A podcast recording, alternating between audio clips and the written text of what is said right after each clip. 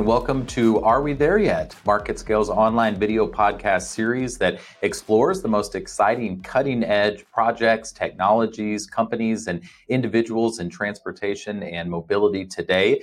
My name is Grant Harrell, and as your host, I'll speak with the voices of today's most exciting companies, learning truly what's at the cutting edge of transportation technology today.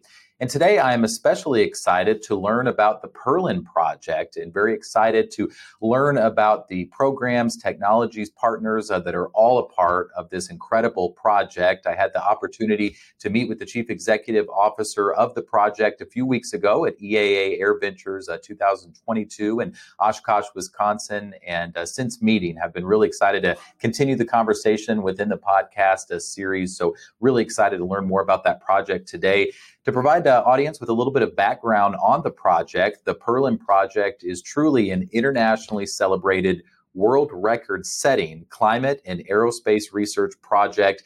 It's truly expanding the boundaries of aviation and atmospheric research, exploring the stratosphere, really to the very edges of space in a zero emissions research plane with no engine. You heard me right. Uh, that's a zero emissions research plane that's achieving these world record flights and some incredible applications and really just uh, enlightening the world with some research and data uh, that's never been seen before. It's an all volunteer organization. The project really depends upon the contribution of donors and corporate sponsors to make all of this possible. And what they're doing is that they've built a research glider that flies to the edge of space and into the ozone hole. Um, within the research, they study how stratospheric mountain waves and the polar vortex influence weather and impact high altitude flight safety, for example. So, really excited to get into some of the milestones and learning more about the project uh, through the chief executive officer today. The chief executive officer is a gentleman, Ed Warnock, who's dedicated now over 12 years to the Perlan Project. He's a partner with Cumulus Research uh, that's involved in strategic planning, strategy planning, managing change, for example, is also an instructor with the University of Oregon, a faculty member with Willamette University, has served as a development uh, director uh, for projects with the Ministry of Education in South Sudan. So, really excited to speak with him today and to learn more about this incredible project. So, Ed, hello and welcome to Are We There Yet? Hello, Grant. Nice to be with you. Well, thank you so much. Well, I'm really excited to continue our conversation that we started a few weeks ago. Uh, Ed and I, as I shared, we're both out at Oshkosh, really the premier aviation event of the year. And Ed and his Airbus team uh, were there uh, at Oshkosh and really enjoyed the opportunity to get to meet with Ed and learn a little bit more about the project. And so, um, if you don't mind, Ed, I'd, I'd, love to just jump right into the, the Are We There Yet question. I, I really love uh, posing an Are We There Yet question uh, with guests, and I'm really excited uh, to learn more uh, about your project and to pose um, the, the question today. So, a little bit of background, you know, to my question. Um, your project has really achieved some some incredible awards and uh, recognition over the past few years. And just highlighting that a little bit for audience members, this includes things, uh, for example, 2017 Guinness Book of World Records for the highest in glider flight. You've achieved a 2019 Guinness Book of World Records for aviation, numerous awards uh, through, for example, Society of Experimental Test Pilots, uh, Society of Test Engineers, Royal Aeronautical Society, uh, to name just a few. And so that I understand, however, that the project is, is, is far from complete. You're continuing to advance. You're continuing really to push the envelope of possibilities. And as I understand as well, the record setting days uh, are, are not over. I understand that you now have your sights for achieving 90,000 feet in an aircraft. And so, fitting within the theme of the Are We There Yet series, Ed, if I may, a world record breaking 90,000 feet flight in a manned wing-borne aircraft. Are we there yet? We're not there yet, but uh, we are planning on making the attempt uh, about a year from now. Okay. We'll take the uh, Airbus Perlan 2 to South America. We go to the very tip of South America where, where it narrows down. And from our flight altitude, you can see uh, you'd be capable of seeing both the Pacific and the Atlantic at the same time and uh, we rely on special conditions. We're, we're a glider. We have no engine, no propulsion at all. And we rely on special conditions that only exist in a few places around the globe and only exist uh, a few days out of the year. So we'll be down looking for stratospheric waves that extend to the top of the atmosphere. Wow. You, you, mentioned only a few places on Earth and and and only a few days uh, where where you're achieving those types of conditions. Can you tell us a little bit more about uh, the the upcoming flight and, and and the venue where that flight uh, will be based out of, and, and and a couple of the areas within the world where achieving something like this is is possible? I just I find that especially fascinating. Okay. Well, let me start with the last part of your question first. Yeah. We first learned about these stratospheric waves when our founder, Einar Enevoldsen, who was a fighter pilot and NASA test pilot, he was doing some work in Germany for the DLR, the German uh, Aeronautical and Space Authority. And he was walking down the hall and he saw a picture uh, posted on the wall of something at very high altitudes that had undulations in it. It looked looked like wave motion. And that is unexpected in the stratosphere. We called the stratosphere the stratosphere uh, because we we thought that once you get up to the stratosphere, all vertical motion is uh, below you. And with the occasional thunderstorm that pokes its head up into the stratosphere, we thought, nope, if you can get to the stratosphere, all the bumps are below you, everything is flat stratus. Well, it turns out that uh, these pictures that Einar saw were LIDAR pictures up over Sweden. And uh, he asked the scientist who had posted them, What are they? And the scientist said that they were stratospheric mountain waves. And Einar said, I'm familiar with mountain waves. What are stratospheric mountain waves? And he said, Well, under the right condition, when the polar vortex interacts with mountain waves down in the troposphere, they will propagate up through the tropopause into the stratosphere and then to the top sometimes of the whole atmosphere. They've been registered over 100,000 feet high. In fact, the biggest waves on the planet are not in the ocean, they're in the stratosphere. So we first saw them in the early 90s uh, over Scandinavia. And it started a lifelong quest by Einar to say, I would like to go soar those. He did some calculations and said with a properly designed glider, you could fly these waves. These waves are strong enough they could lift a glider up to altitudes. So uh, he started uh, planning and uh, he linked up first with Steve Fossett. And Steve Fossett and he went uh, and took uh, one of Steve's gliders and and outfitted it for pressure suits because they were planning on flying uh, up close to the Armstrong line, the, the line at which the pressure is so low that at body temperature, uh, the blood inside of our bodies would begin to boil. And uh, so they borrowed pressure suits from NASA and they began to search around the world for how to reach these stratospheric waves. They went to New Zealand for five years and uh, the waves were above them, but they couldn't break through a layer between the troposphere and the stratosphere. There's a layer where the waves dampen out, and they would get up to maybe 30,000 feet, and just above them would be these incredible waves, but they couldn't quite poke through. So they moved from New Zealand to where we now fly, which is in southern Argentina. And they went to a town called El Calafate and it is it is a beautiful location. If if I had to retire someplace besides my present location, I would think El Calafate, Argentina. It's near beautiful glaciers, wonderful mountains, and the mountains create the mountain waves, and then they they're far enough south that they get the southern polar vortex. And you have to have these high speed winds of the polar vortex to push the waves up to higher altitudes.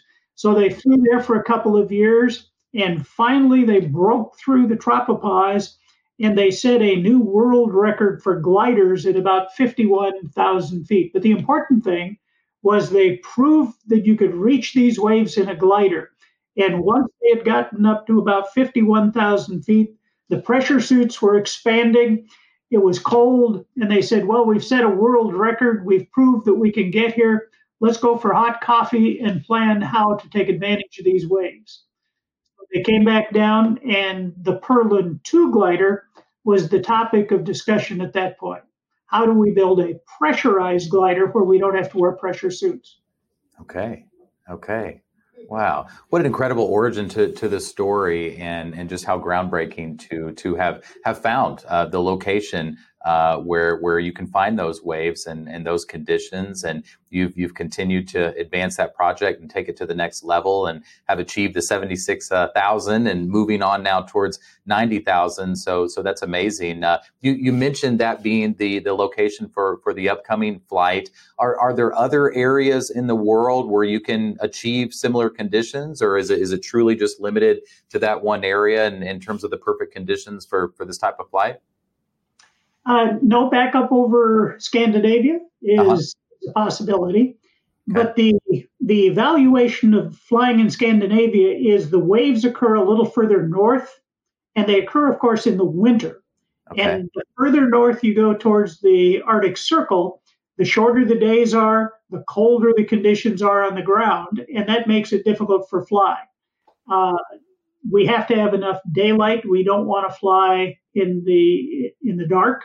We can. The pilots are instrument rated. The aircraft is is equipped and rated, but we would we would prefer to fly in the daytime.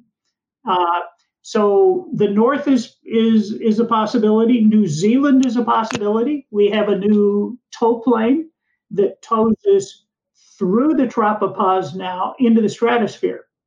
And with that tow plane, New Zealand would become a possible place where we could go back and say these flights might be possible in New Zealand, but you need you need mountains and you need the polar vortex above them. So it's up near the two poles.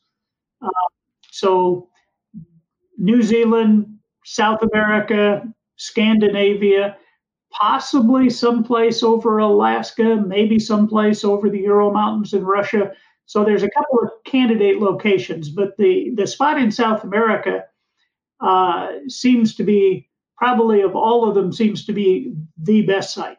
Very good. Very good. Very good. That's that's that's incredible, and, and a great place to retire, nonetheless, as well. So very good, very good. Um, talking a little bit about about the science and, and the innovation, it's it's very fascinating uh, to me, and, and and for audience members that aren't uh, so familiar with the, the project, as, as you've touched on a little bit, that the project is really exploring the, the largest waves on, on the planet, as you shared, and um, and these are these the stratospheric uh, waves, as as you shared with us, and they're energized by this polar uh, you're sharing with us. And, and, and as I understand, these waves really play a, a primary role in, in creating the ozone hole. And so I, would love, uh, if you don't mind, to learn a little bit more about why exploration of these waves is important and kind of some of the, the applications of, of the project and, and really at the end of the day, what, what we're learning and how maybe we apply this to, uh, to, to areas uh, that are important.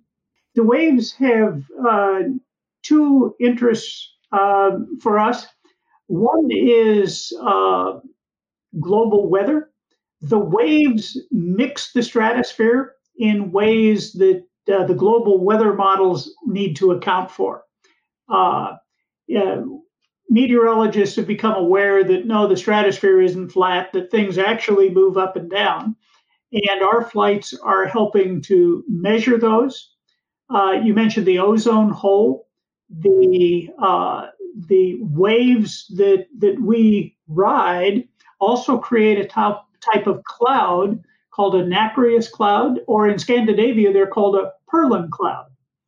Uh, from whence we got the name for our project. And Perlan means pearl or mother of pearl. And these clouds glow with with blues and greens. They they they're pearlescent and beautiful in the sky. And what's interesting about these clouds is they're not made up primarily of water moisture. They're made up of nitrogen compounds, including compounds of nitric acid. The nitric acid in these clouds interacts with the CFCs that uh, we've released into the atmosphere. And uh, the CFCs and the nitric acid combine in a catalytic process to release free chlorine. And the free chlorine then catalyzes O3, which is ozone, back into O2, which is the oxygen that we have. But it creates a, a, a, region where ozone is depleted, and we call it the ozone hole. Now, that's interesting to flight safety, which is the other area that we're interested in in exploring these waves. The ozone hole allows more particles from space, radiation from space, to enter the atmosphere and get down where airplanes fly. There have been some examples of where electronics on high flying aircraft, airliners, in polar regions have had uh, unexplained anomalies in their electronics, uh, uncommanded autopilot movements. And there, there is a suspicion that this is simply caused by too much interference, uh, particles hitting the circuit boards, uh, particles hitting the processors, radiation affecting the circuitry. So part of what we're studying is is how much radiation is there in these areas. We are carrying uh, instruments that measure what scientists call space weather. It's all the stuff coming in from from outer space. The other thing about flight safety is these powerful waves. Our glider weighs a ton with when it's when it's flying, and these waves are powerful enough to lift a ton up to the edge of space. Well, the waves are a field. They go up and down and up and down and up and down. Picture a rock in a river with water flowing over it. Downstream of the rock, you get a field where the where the undulations continue. Now imagine a high-speed airplane entering that field at the wrong angle. Well, as you would fly into the up part, all of a sudden everybody would say, Whoa, you know, the plane's gone up. Then you would fly into the down part, and people would call it an air pocket or something. They would say all of a sudden the bottom fell out. I've got a picture in my computer of an airliner with a food cart that's been thrown around, and then later passengers are being taken off on stretchers. And the suspicion is they were flying in a mountainous area. The suspicion is they didn't hit turbulence, they hit waves. And they simply hit it and they hmm. and they got thrown up and down and up and down. Imagine driving down a dirt road and you hit some washboards, well, you know, you can you can wind up having a terrible ride. You know, it'll break your car, it'll knock your fillings out. And but if you just look at it, it, it just looks like nice little undulations on the road. But the wrong the wrong angle, it can be dangerous. So we're yes. involved in in mapping those. We're we're exploring different ways to see the waves. Now the waves are a clear air phenomenon, but we use computer projections, and the pilots can see the waves in the cockpit and they can say, okay, right here, the air is going down. I need to move over here where it's going up. Now, we use it to ride the waves, but the same computer generated images can be used by airline pilots and military pilots to avoid the waves yeah. if they have to. Yeah. Or maybe they could use them too. If you're climbing out of Denver and it turns out if you could move over half a mile and get in rising air, mm-hmm. it's free energy. Sure, sure. Very good. That's that's fascinating. A, lot of applications, and um, I, I, wasn't as familiar uh, as much with some of the, the flight safely applications. That's uh, that's really interesting to to learn about.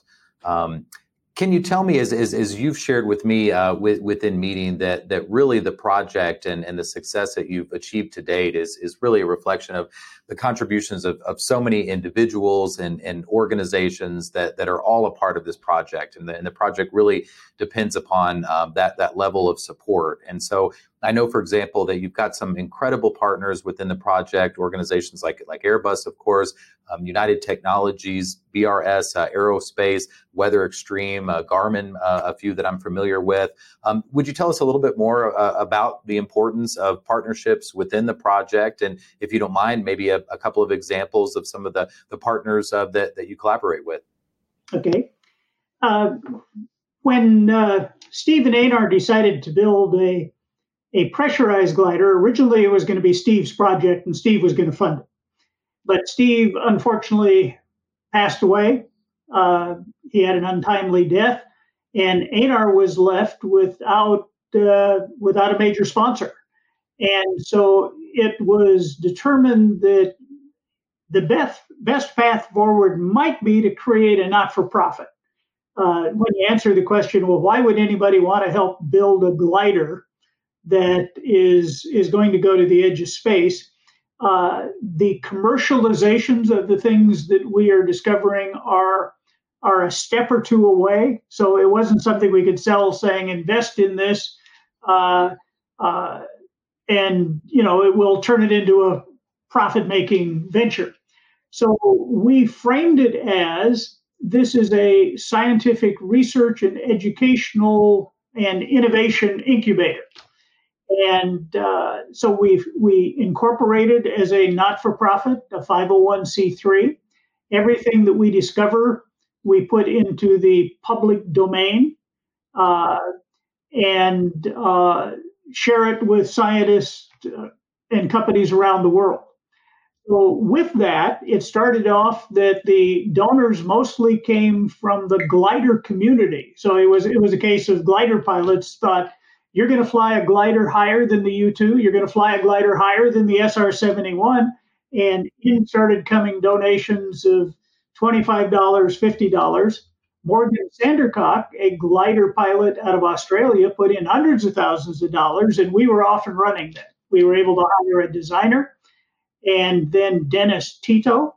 Uh, he was the first person to pay his way to the space station. Uh, he was a he did orbital or, orbital mechanics uh, on Venus before he he got into space flight and in investment. Well, Dennis was a glider pilot, and he said, "I want to go back to near the edge of space. I'm wanting to fund you." Uh, and then corporations came, and some corporations donate equipment you know, they, instead of us having to purchase it, they'll give us the equipment and put their logo on the airplane or we put their logo on the trailer. And then uh, Airbus was kind enough to adopt us and they became our named sponsor. So the airplane now says Airbus on the nose because Airbus has provided the bulk of the of the funding. But we we still are reliant on those $25 donations, those corporate donations, uh, it, it uh, you know, to misquote, it takes a village, it takes the whole aviation community to fund a project like ours. You mentioned something uh, that I could mention uh, the Thales company, which builds uh, satellite communications for ships and airplanes. Uh, they have donated a satellite communication system that we've put on our Egrett tow plane, and we're going to put it on the Perlan glider, and that'll be used for real-time communication. And one of the primary things is we'll be able to share scientific data real time with the researchers around the world, and the meteorologists can send us updates to these wave models that we use to determine where should we go to find the lift. So we'll, we'll have a much more efficient airplane. They are also working on an artificial intelligence system that will help us plot the optimal path through the waves. Uh, we're a glider, we don't have a generator, so all of our power is battery operated. Uh, we're, we're above the space where we can breathe the outside air. We have to breathe bottled oxygen. And so our flights are limited in time. So it's always a rush against the clock to say, can we find in this wave system, can we find just the right place to get up a little bit here and then move over here and get up a little bit further? And Thales is, is applying artificial intelligence. Now, the spin-off of that is what could we do if other aircraft began to say, I can see weather, not only the horizontal winds, but I can begin to see any vertical winds, and I can use them when I can, avoid them when I should. So, you know, this this is a partnership for us that, that we're very excited about. Very and much it is. Used to provide us with with fabulous support at all levels. Uh, we are we're we're we are excited to be a small part of the Airbus family. Yes, yes, very much so. Well, th- those are some incredible partners, and and I think, as you said, it takes a village. I think that the entire aviation community is very much behind you. I know that uh, that, really the, the the Perlan project, I think, one of the most exciting uh, projects that that I was fortunate enough uh, to learn about uh, at Oshkosh, and and that very much is very very much uh, the the entire aviation community, and so I, I know that uh, the entire community is very much behind behind the project. you you mentioned some of the the the individuals that are involved uh, that were involved in, in the early stages uh, of the project and how some of those individuals and companies were attracted to the project. Uh, would you mind sharing with us how how you were originally attracted to the the Perlan project? Well, I I was a, a bush pilot in Africa for a while. Uh, I was a pilot and an, and a mechanic. Uh, you're going to fly a plane in Africa and South Sudan. You need to you need to be both a pilot and a mechanic. Uh, sure. There was no shop available, so we did all our own work. But so I I I loved aviation. I'd wanted to be a pilot since since I was was just a small child. And when I came back from Africa, I took up uh, soaring. Uh, I enjoyed tremendously flying airplanes in Africa. I, I enjoyed looking at the wildlife and and uh, exploring that that wonderful con- continent. And for some reason, just uh, flying an airplane from here to there uh, wasn't as exciting. And I thought, well, let's take the engine out. Maybe that'll make it a sport. That'll make it fun. So I began to be a glider pilot, and in the Glider magazine, I read about Einar's project. And it, at the bottom of the article, it said, if you're interested in volunteering, uh, contact Einar. And I I stumbled over myself getting to the computer to send him an email because I thought, wow, he's going to get hundreds and hundreds of glider pilots. And uh, out of those who said they would like to volunteer, I was fortunate to uh, find a place on the team. Wow. Wow, that's incredible. And and, and how, how long ago was, was that now that, that you became involved in, in the project and went from bush pilot to uh, to working with the Perlan project?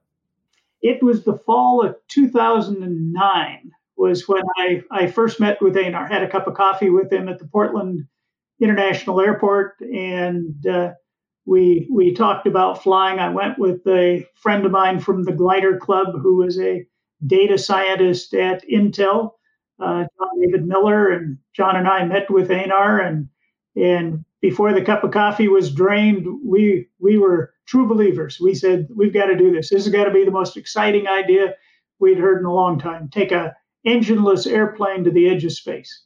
It's, it's amazing. Today, 2022, it continues to be, I think, one of the most exciting projects, uh, not only in aviation, but but really in, in the world. It's it's incredible work um, that, that you and the team are doing. And and and speaking to that, um, you know, the, the project really has has taken you around the world uh, and back. And I know that that especially the last few years have been a very uh, busy time uh, for you and for the project. And, and as I understand as well, the, going back over the last few years, you, you've seen very few summers, as I understand, and you've been traveling a lot from winter to winter at the various locations through the project. Uh, can you tell us a little bit more about you know the experience over the last few years and traveling the world from winter to winter? Uh, and and I would even love if you didn't mind within that to maybe maybe share a story of a especially exciting day uh, working around the world within the project.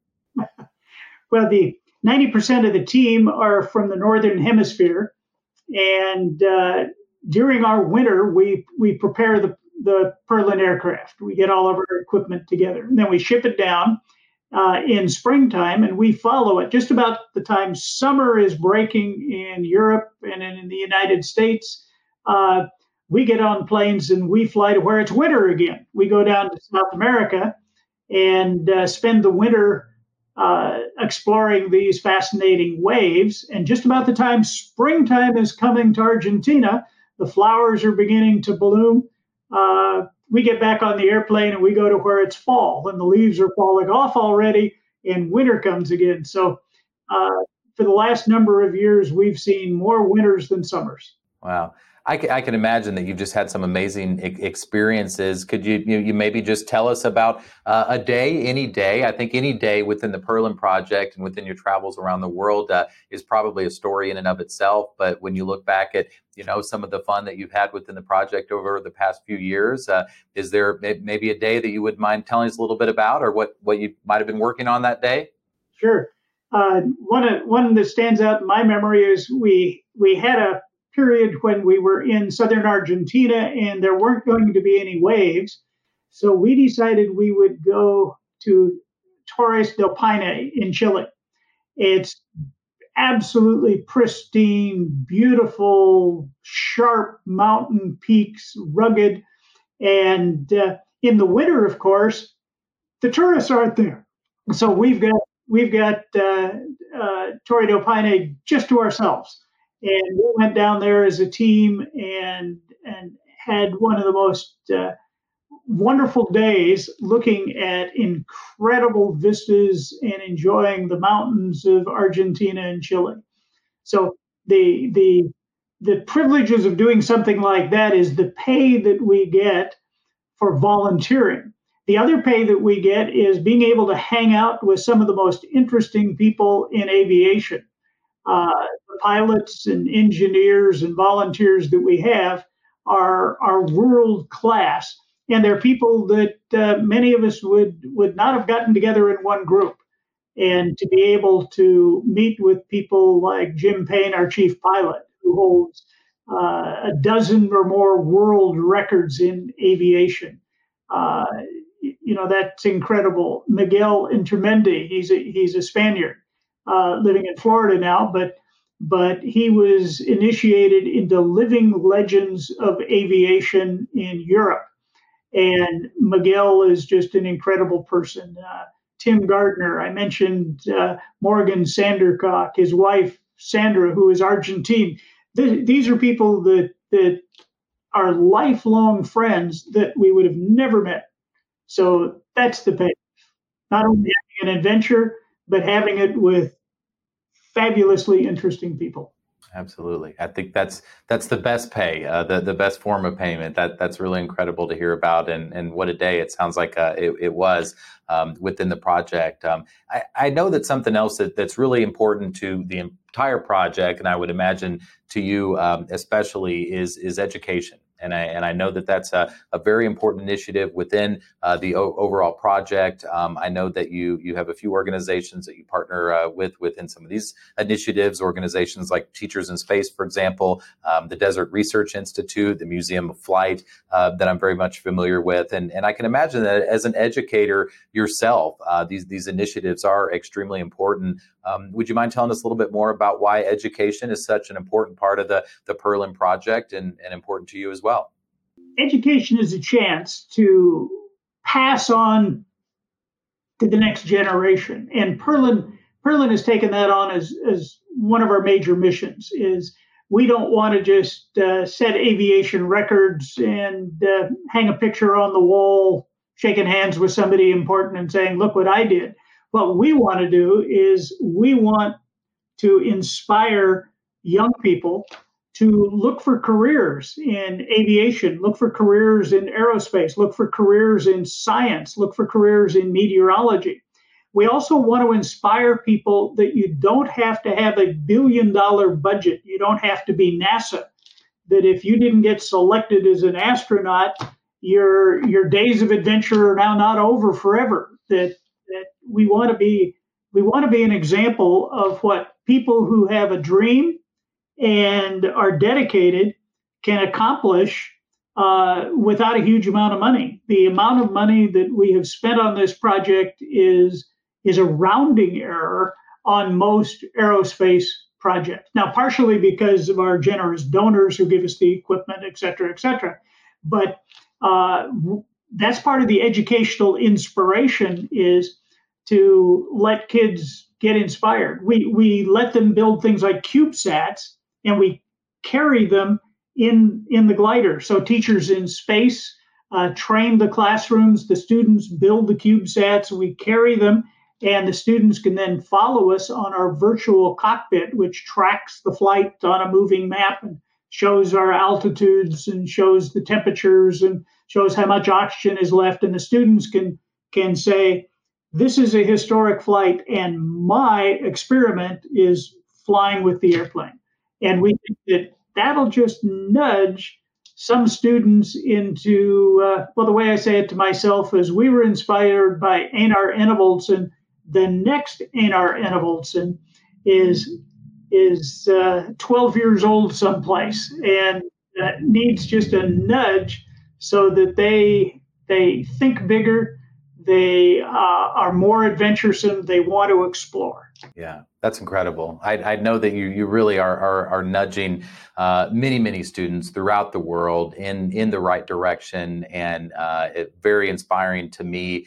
Uh, and I know all of the children and individuals, and really, I think anyone that hears about the project, it's such an incredible uh, project and such a, a, source of inspiration. So we, we all appreciate what you're doing and the education initiative, and, and most importantly, uh, what you're doing to, to motivate uh, the, the, the future of the world, which is, is the children today. So uh, we, we certainly thank you for those uh, initiatives and, and for how important that is within the project. And I know, um, speaking to that, uh, that uh, there will be a lot of viewers out there of today's uh, podcast interview, individuals, organizations that are learning about the project for the first time today. And uh, we'll be excited to learn more about how to support uh, your project and, and how to become a part of, of the incredible team and individuals and organizations that you have already. So, if you wouldn't mind, would you mind uh, sharing uh, with viewers out there how they can learn more about the project and getting involved? The easiest way is go to perlanproject.org and you can see pictures, you can meet the team, you can see what we're doing.